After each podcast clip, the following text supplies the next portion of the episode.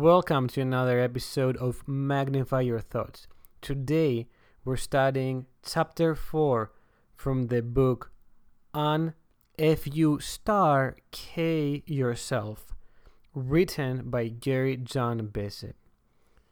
Here is a synopsis and my take of I Got This, chapter 4. I got this. Sometimes in life we can face difficult times issues, problems, injuries, which is part of life. These difficult and negative experiences we face rarely stay contained within that one issue. They leak and they spread like toxins to other aspects of our lives. We can resent our spouse, we can be irritated with our kids, or less out on anyone who did not rub us the right way. This happens because the emotions we carry become the lenses in which we see everything.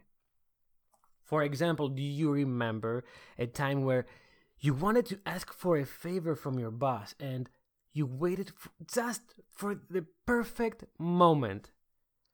Right, because you wanted to make sure you would catch him or her wearing the happy lenses. The best way to end this destructive spiral of chaos is to shift how we view our life and our world and adopt new optimistic ground of approach. Say, I got this. Yeah, I got this. Every single person has problems. When we compare them with the rest of the world, they start to look insignificant. For example, kids in Somalia don't have food, they are not even safe.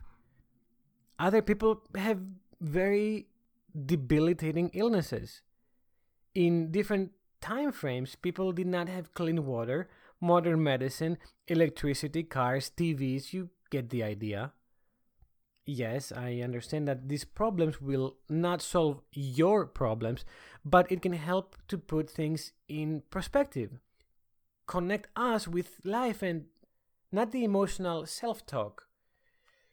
An exercise that Gary John Bishop recommends to do is this pause. Remember the great memories your graduation, your first kiss, your first promotion any memory that's going to put a smile in your face. Now, remember the hardships you faced and how you persevered. Some of the problems you faced in the past might even look a bit silly to you now. Do you remember how upset you were when you got a D in your class? When you did not get that date with that cute girl or that cute boy you liked?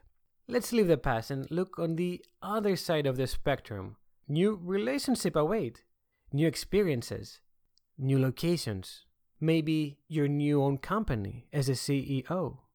In this life, we will have to do things we don't want to do with people we don't like and places we don't care for. Awful things will happen and we will persevere the same way we always do. Face your problems one at a time. If you can't find a solution, Zoom out. Zoom way out until you can see clearer. Remember, your current problems are just another bump on the road. I got this. Say it. I got this. It might not be perfect, but you are in control. We are in control. I got this.